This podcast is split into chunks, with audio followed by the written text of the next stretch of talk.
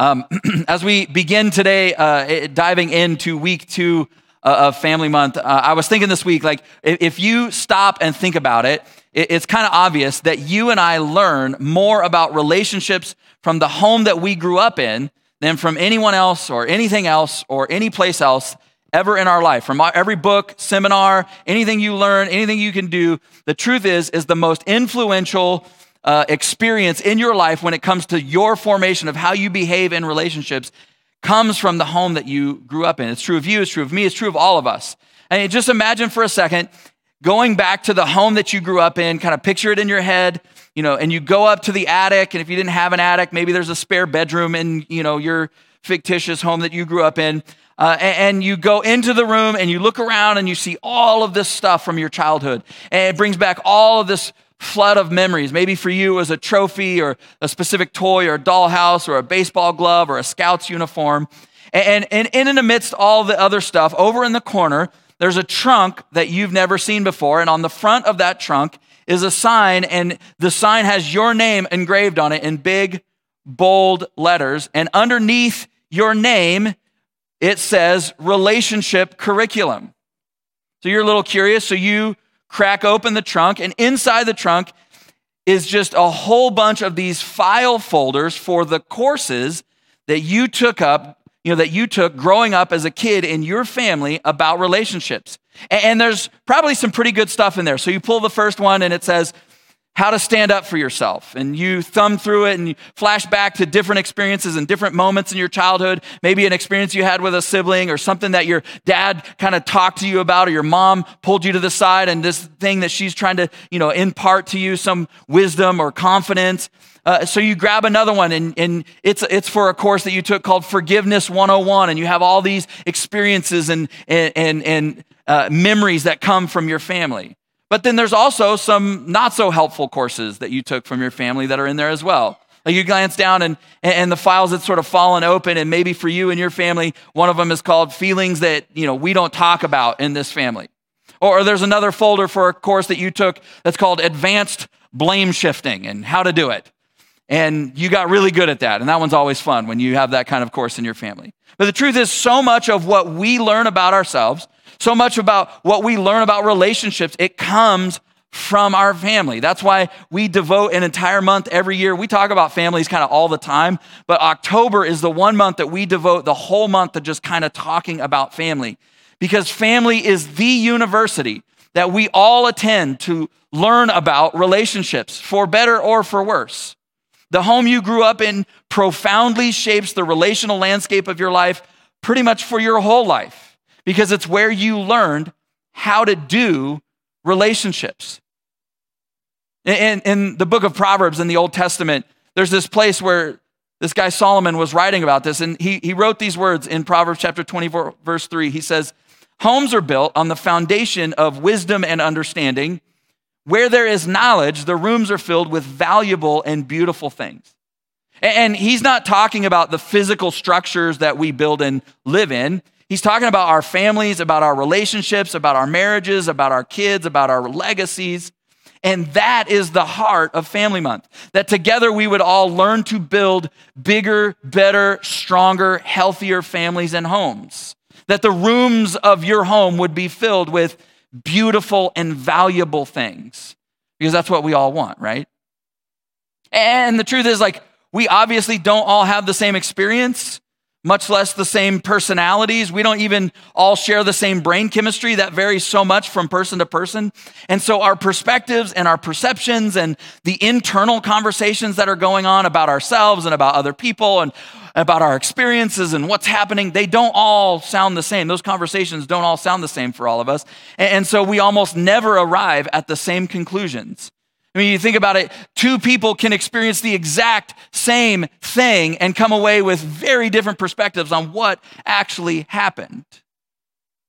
I, I have a, a, fantastic boss, but one morning, uh, a couple of years ago, a few years back, I was driving in from uh, where we lived. I was driving into uh, our, our office in Southern California, and uh, it's only 11 miles, but it only took me 65 minutes to get there, to get to go that 11 miles. Um, and so I was driving in my car and um, I noticed that I had missed a call from him and he had left me a voicemail, which was really kind of strange because he doesn't call me all that often. We text and we email and we talk a lot, but he hardly ever calls.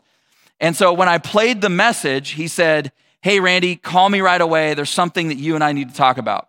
And I was like, I mean, that, that kind of sounds serious. And so something strange happened in that moment when I heard that because I've had some kind of bad workplace experiences and and so my workplace and relational sort of PTSD kicked in and and all these crazy thoughts started running through my head as I listened to his voicemail. So I started thinking like like why does he want to talk to me? Like and why is it so urgent? What the heck did I do? I mean, he sounded up was he upset? I mean, he sounded upset. I know things aren't going that great right now, but I mean, they aren't that bad. And why, why am I being singled out? And am I about to get fired? Like, what is happening right now? Is he calling to tell me, like, you know, why, why is he telling me to call him right away? I just don't, what, what's going on? What, and, and then, I, you know, and then part of like that passive aggressive me, part of me kicked in. And I was just like, what if I just pretend like I didn't hear the voicemail? What if I just don't call him back? What would happen then? Eventually, like through all of that craziness, I was like, okay, you're being a psycho. Like, calm down, call your boss. And so I called him and he picked up and he was like, Hey, Randy, I got you on speaker. We're in a staff meeting. And I was trying to tell these guys that hilarious story that you told me last week. And I couldn't remember all the details and I keep screwing it up. And I, you know, we all needed a laugh. Could you, you got to tell that story. And I was like, Oh my God, I thought I was getting fired. And then everybody started dying laughing. And I was like, Don't ever call me and tell me you need to talk to me right away. Um, I was like, Oh God. Whew. All right. And I was like, why the urgency? He's like, oh, our meeting's really short. I just need you to tell him before we're all done. And I was like, all right, well, don't ever do that again. But ha- have you ever done that where you like assumed the worst only to find out you like couldn't have been more wrong? Whether it was a meeting at work or something a friend or a family member did or something that they said. And so you like jumped to all kinds of conclusions. You took what they said or did and you just started running with it. And then you found out later, like, you were way off. There wasn't some nefarious plot to do you in. They weren't scheming against you. Like, like, isn't it true that many times we don't get upset so much at what someone is doing as much as why we think we're, they're doing it? It's like, oh, you're just doing that to hurt me. You're just doing that to get back at me. You're just doing that because you're being petty. Like, have you ever found yourself having an entire conversation with yourself about what's going on while it's still going on? And if you're like me, sometimes that internal conversation is so loud in your head that you actually lose track of the actual conversation that's happening in real time with real people in real life right in front of you. And the crazy part of all of it is that we don't have to try to do this, right? It just sort of happens. And we do it in part because we're not always wrong. We have been hurt before. Someone has betrayed us before. We have had a boss that played to our worst fears. We have been around people whose motives were less than pure. See, oftentimes, part of the reason we're guarded right now is because of what happened back then. But here's the problem when, when that happens when we kind of live in that place. We get sucked into this game where we're constantly trying to read people's minds and assuming their motives and trying to predict what they're really up to and why. And we're just really, really bad at it. But we do it so that we can be prepared. Last week, last year, I, I read this great book by Malcolm Gladwell, and uh, and the whole point of the book is how much human beings try to predict what other people are going to do and why they're why they're doing it um, and how we all think we're pretty good at it. I'm great at reading people. But the whole point of the book is how bad we all are, even the ones of us that are the best at it. See, the truth is, is like there's all kinds of stuff that runs through our head. But we're all different. We all learned from we all learned completely different things from completely different circumstances about relationships and about families. And and, and maybe you can relate to some of this, but I, I think if we kind of went around the road, I, I think we would find there's kind of two camps that we sort of fall into. Some of us think that everything is a big deal and that everything is always about us. Have you ever met somebody like that? You ever known someone like that? Ever been someone like that? And then there's other, others of us that think that nothing is a big deal and nothing is ever about us. And you're just like, yeah, actually, that is about you. Like, that is a big deal. And if you're not sure which one you're in, just ask your family. Like they'll tell you which one you are. Like, you, yeah, you're the person that thinks everything's about you. See, most of the time, it's what we tell ourselves about what's happening that affects us way more than what is actually happening. Anybody know what I'm talking about? That story that's constantly going in your head? But here's the deal we can actually get better. We can actually shut that off. We can actually begin to change that story. We can learn to grow and get better and be healthier. So, why not have a month where we come together and work on it and work at it together? Why not get better and heal and learn and grow and, and invest in this university that our kids are growing up in about what relationships are like? Because the truth is, and you know this, if, if we're unhealthy, our relationships are going to be unhealthy. If, if we're that person that's just, our life is full of drama, our relationships will be full of drama. If we're codependent, our relationships are going to be codependent.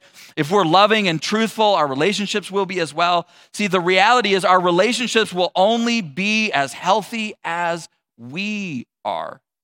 And, and that's actually good news because you're not stuck, you're not doomed, you're not you know, the story's not finished. Whatever the university was that you grew up in, whatever the courses you took in your family, in your home growing up, like you can actually learn and get better and grow and you can shift and, and have your experience and the, your family and your story and your legacy and your kids be completely different.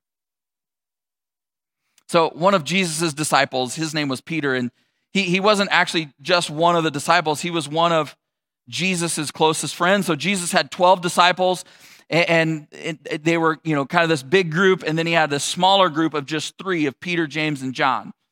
And when it comes to Peter, when you look into the scriptures, there, there are more stories in the scriptures in Matthew, Mark, Luke, and John of interaction between Jesus and Peter than pretty much Jesus and anyone else.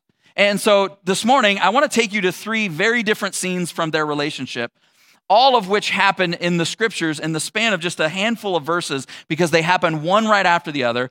And I think as we're going through like all, all, these dynamics we can actually relate to, but when we step back, we can actually learn a lot from the, these experiences and the relationship between Jesus and Peter. So the first one is found in Matthew chapter 16, beginning with verse 13.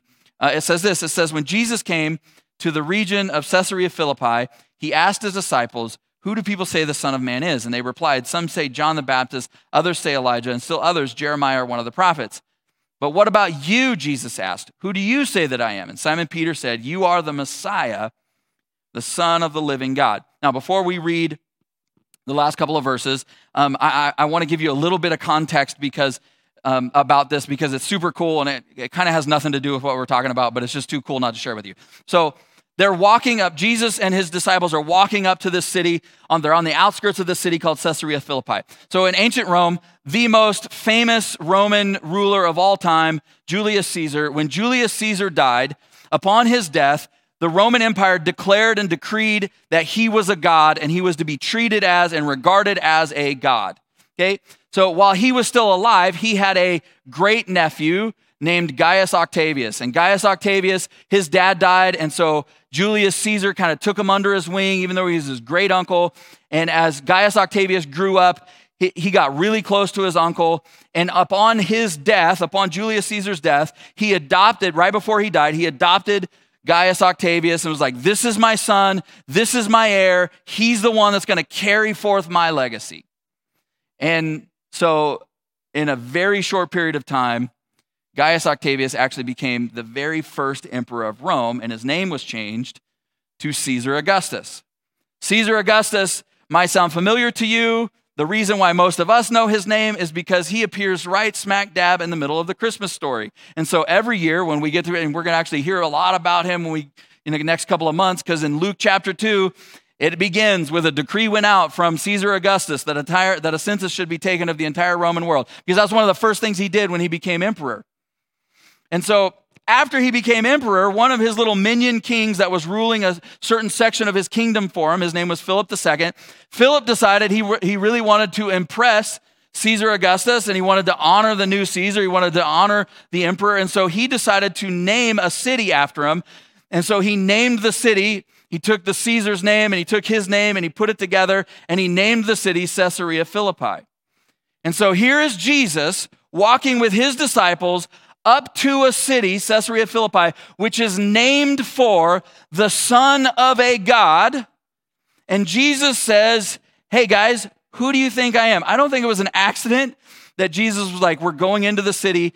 Everybody knows this, is, this city is named for the Son of God, for the son of Julius Caesar. Who do you guys think I am? And they go back and forth. You're probably, a, you know, some people say you're a prophet. Maybe John the Baptist has come back from the dead. And he's like, well, yeah, okay, what do, you, what do you guys think? And Peter says, no, no, no. You're the Messiah. You're not the son of a God. You're the son of the one and only, the one true living God.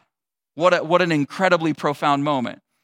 And Jesus replied, This is where we'll pick it back up in verse 17 Blessed are you, Simon, son of Jonah, for this was not revealed to you by flesh and blood, but by my Father in heaven. And I tell you that you are Peter, and on this rock I will build my church, and the gates or the powers or the forces of Hades, hell, will not overcome it. And so, as they walk up to this city, Jesus asks this question Peter gives his answer and he says, You're the Messiah, the Son of the living God. And this was such a powerful and surreal moment. So much so that Jesus is like, You didn't get that from anybody. You didn't hear that from somebody else. You got that directly from God. You didn't hear that in conversation. You heard that. That was a direct download from somebody higher, somebody bigger. That was a direct conversation that God was having with you. And he says, You're Peter. You're a rock, and the truth that you just spoke about me, that's gonna be with this whole thing that we're building. That's what it gets, that's what it's all gonna be built on, is that profession that I am the Messiah, that I'm the Son of the living God. Now, all of that is this incredibly important moment in the story of Jesus, both spiritually and theologically and everything that we believe. But I want you to step back for a minute and let's all set all that to the side and let's just look at this experience, this moment between Jesus and Peter and his disciples. And let's just look at it from a human perspective, from a relationship perspective. I mean, think about how great it would have felt for Peter to have Jesus look at him and say that to him and say that about him. I, mean, you're talking about a group of guys, and we know from all these other stories in the Gospels that these guys were constantly trying to jockey for position about who was Jesus' favorite and what's the pecking order and all that stuff. So you have a group of guys, and in the middle of that, in front of all of those other guys, in front of all of his peers, in front of all the other disciples, he says, You're Peter, you're the rock, you got it right. I mean, talk about bragging rights. I mean, don't you know, like, every time they got together, the other guys were like, Hey, what's up, Peter? And he's like, You know what? Just call me the rock. And then he gives them the people's eyebrow, just like that. And they're like, dude, why do you have your shirt off? why are you so sweaty? Like, what's going on? But, but the truth is, like, we all want affirmation, right? Especially from those that we're close to or people who we love and respect the most. And that kind of validation coming from Jesus, it would have been absolutely life changing. Because isn't it true that certain words from certain people are just more impactful because of who they are and who they are to us. Like, like we all have people in our lives whose words just weigh more and land differently than if those same things were said by somebody else, both good and bad. I mean, you know those people that can hurt you worse than, and somebody else can say that same, same exact thing. It doesn't really faze you. So this moment between Jesus and Peter, like, aren't these like these are the like the best moments in relationships, right? Where where things are clicking, where we're on the same page, where the love is flowing, we can feel seen, we you know, we feel seen and heard and validated and affirmed. And, and those are the moments where we're just like, yes, like it's you and me, like yes. Like we wish we could just sort of stay in those really positive, incredible moments and just sort of live there.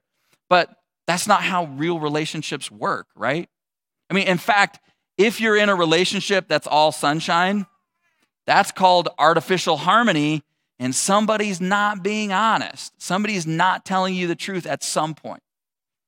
And so for Peter and for Jesus, things change pretty quickly. So just a few verses later, this is what happens in Matthew 16 21. So from then on, from that experience on, Jesus began to tell his disciples plainly what it was that it was necessary for him to go to Jerusalem and that he would suffer terrible things at the hands of the elders and the leading priests and the teachers of the law.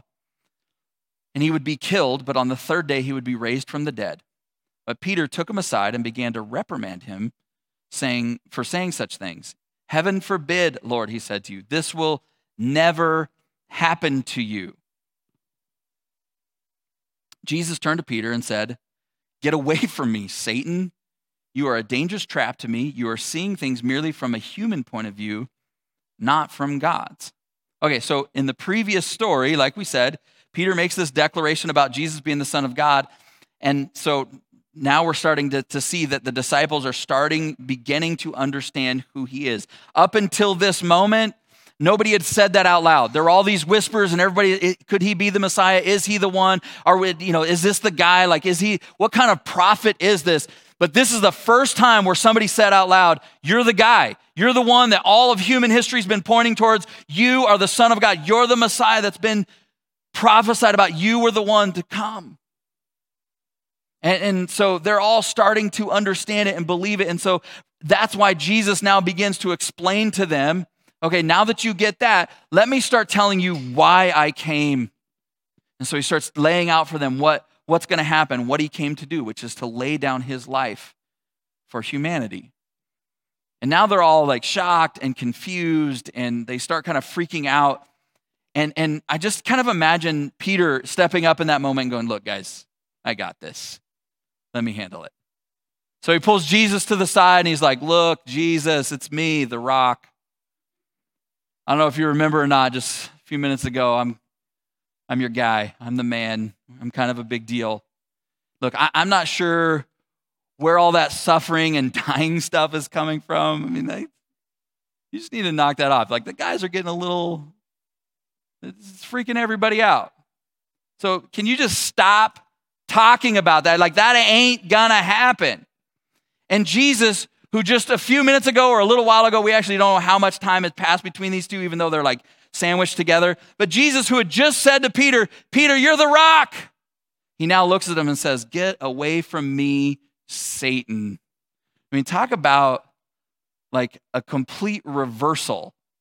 Talk about like a relational smackdown. It's not a good moment in your relationship when the person calls you Satan. Okay? That is a downgrade in nicknames. By the way, Jesus, he actually isn't calling Peter the literal prince of darkness. He was saying, like, look, what you're doing right now, not only is it not helpful, it's hurtful and destructive. You have no idea what is happening. You have no idea what you're talking about. You have no idea the full story. You have no idea what I'm dealing with, what I'm facing. And he's going, Satan is real. Like you have a real spiritual enemy, and he's doing everything he can to pull me away from my mission and my purpose because he knows what's at stake. So that's his whole goal. That's everything he's working for. And you may not be doing it on purpose right now, and you may not even be aware of all that's going on, but I can just tell you, you're helping him. So get away from me, Satan. And he says, You're seeing things from a very limited perspective which doesn't make you a bad person, but there's more going on than you can possibly see or understand. Isn't it crazy how quickly things can change in your relationship? Like, like, I mean, one minute things are great and we're connected and you're their rock. And then, boom, something happens or somebody says something, and all of a sudden things go sideways, and now you are Satan words get exchanged and things are tense and emotions run high and you're in the same room or maybe even laying in the same bed, but there's a universe between you. And sometimes we don't even know how or why. We're not even sure how it happened. How did we end up here? See, the ability to navigate conflict is the most important skill that you will need in your relationships, your relational world for your whole life. Why? Because conflict is inevitable. Problems, confrontation, conflict is gonna happen. See, if Jesus, who was 100% God and he was 100% human, but he was completely perfect and he was 100% mental, uh, mentally and emotionally healthy, unlike us, he had no baggage. If Jesus dealt with that in his closest relationships, man, Like you and I are going to have to deal with that. So the question becomes how do, we, how do you respond? How do we handle it? Here's what I think is interesting. We're not given a lot of information, um, but Peter, who, if you just kind of read through his story, Peter's a very emotional guy. But in this story, he doesn't seem to get rattled by this moment. He doesn't seem to get rattled by this uh, confrontation. He doesn't jump to conclusions or make assumptions or just completely offended. He's not like, you know what? Fine. You know what? I quit. You, you can't talk to me like that, Jesus. I was just trying to help you and you're going to call me Satan? I mean, I know you're the Son of God and all, but who do you think you are?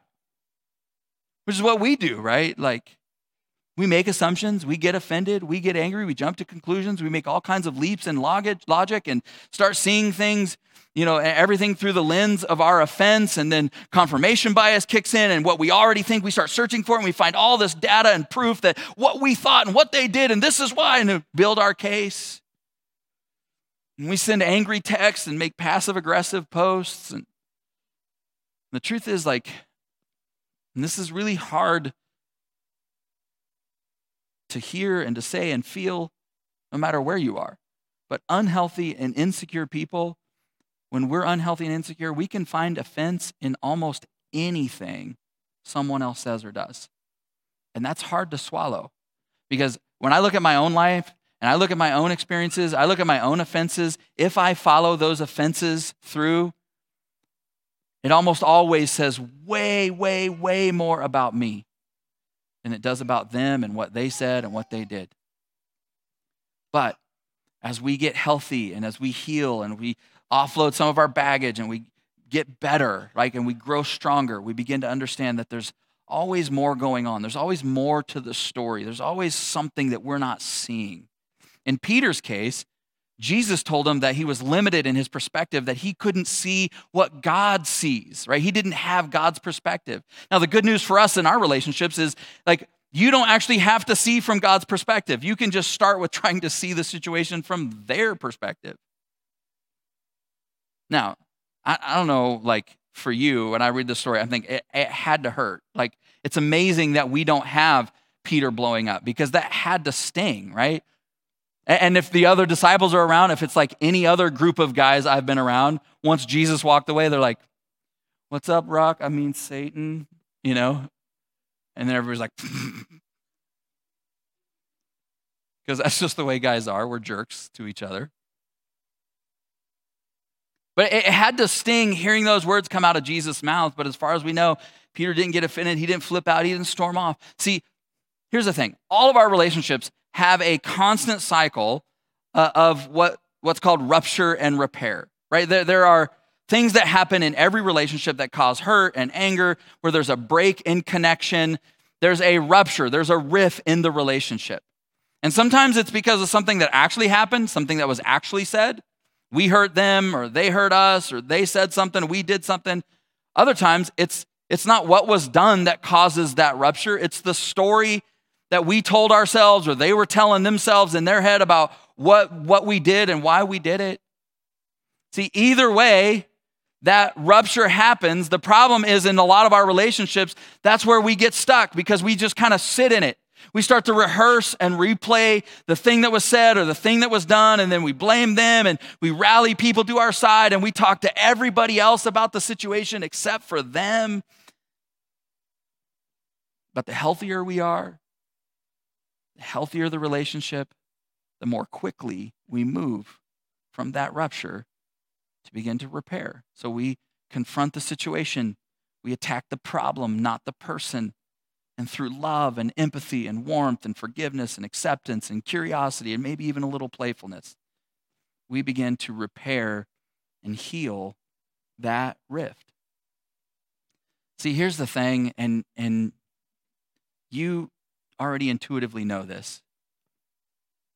The health of every of any relationship, it's not determined by how few ruptures occur, right? Because it, it like it's not a badge of honor like, oh, we never fight. And I'm like, oh, you will. See, it, it's not health, the health of our relationships isn't about how few ruptures occur, but it's how quickly and completely a repair is made when they actually happen. And, and so watch what watch what Jesus does with Peter. So in the immediate verses, Matthew 17, verse 1, right after he just calls him Satan. Six days later, it says, Matthew 17, verse 1. Six days later, Jesus took Peter and the two brothers, James and John, and led them up high on a mountain to be alone.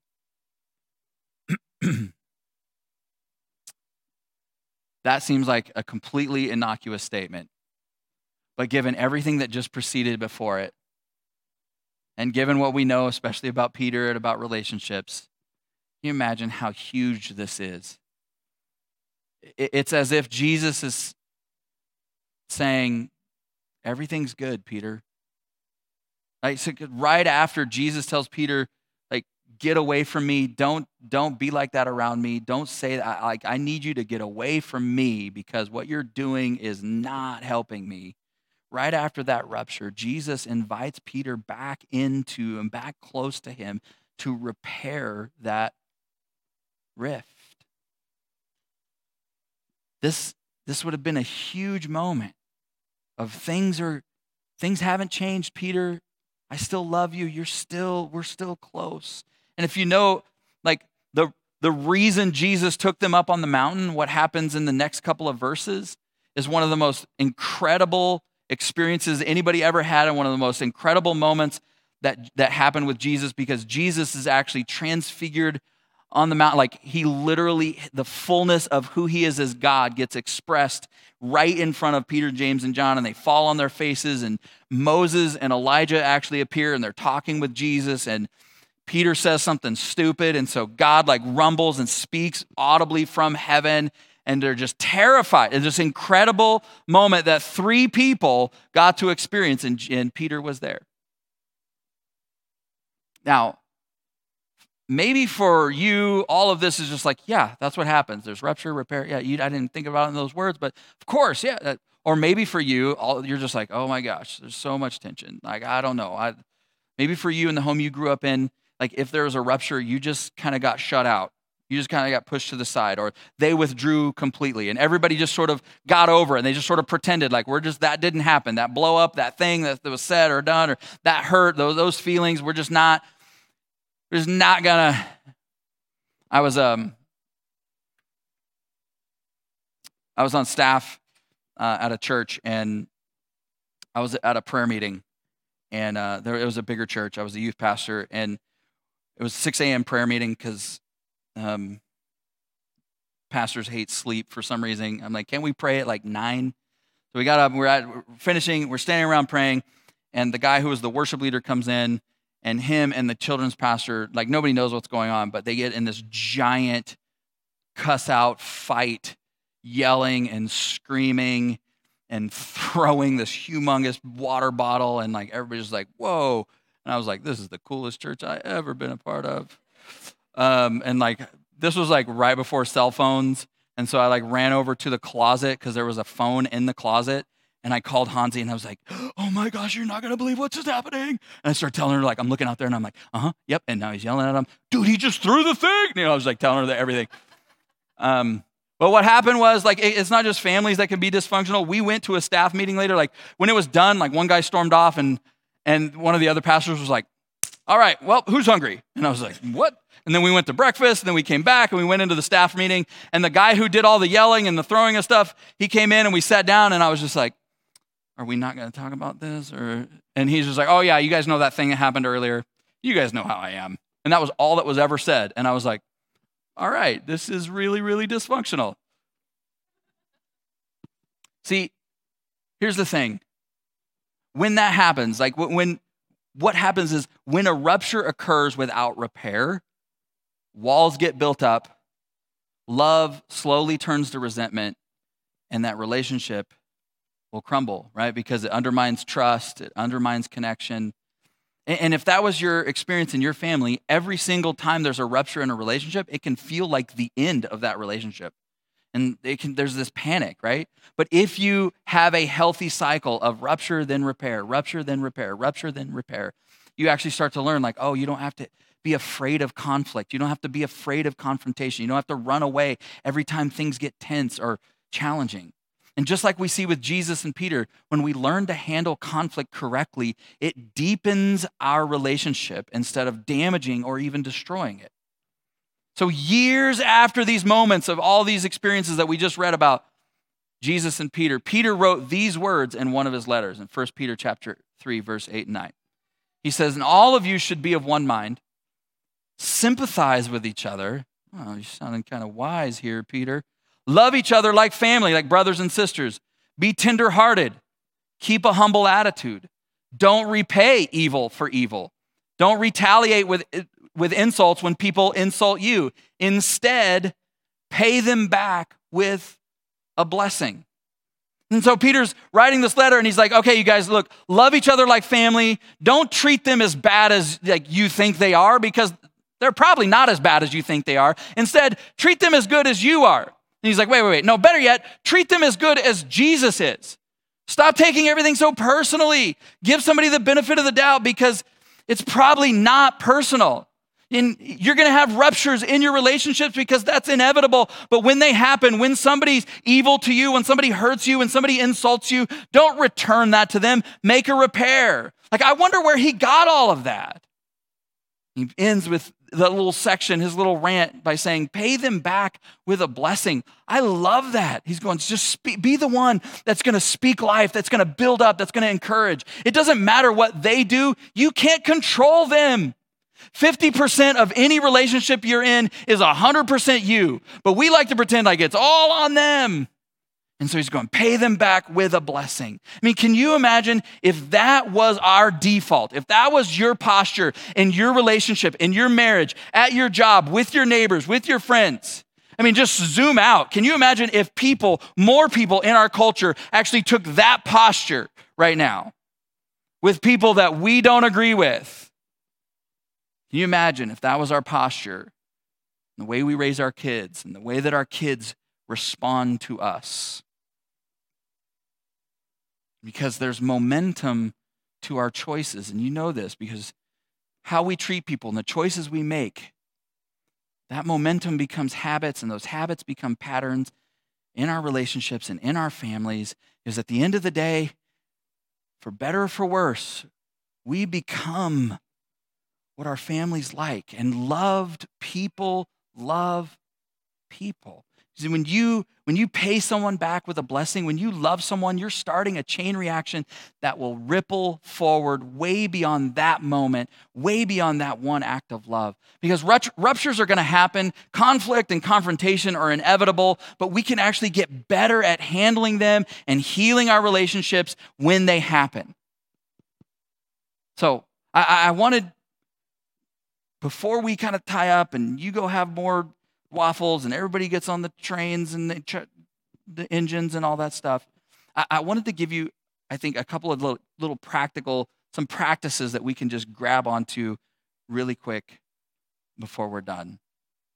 When a rupture happens, and maybe it'll happen this week, maybe it won't happen until next month, um, but, but just some, maybe some things to keep in mind to practice. Number one, just know that you don't know. Like remind yourself like I'm I, I can't read their mind. I'm not going to assume their motives. I'm going to actually assume this isn't this isn't personal. It's not about me. I'm going to give them the benefit of the doubt. There's more to the story than I can see.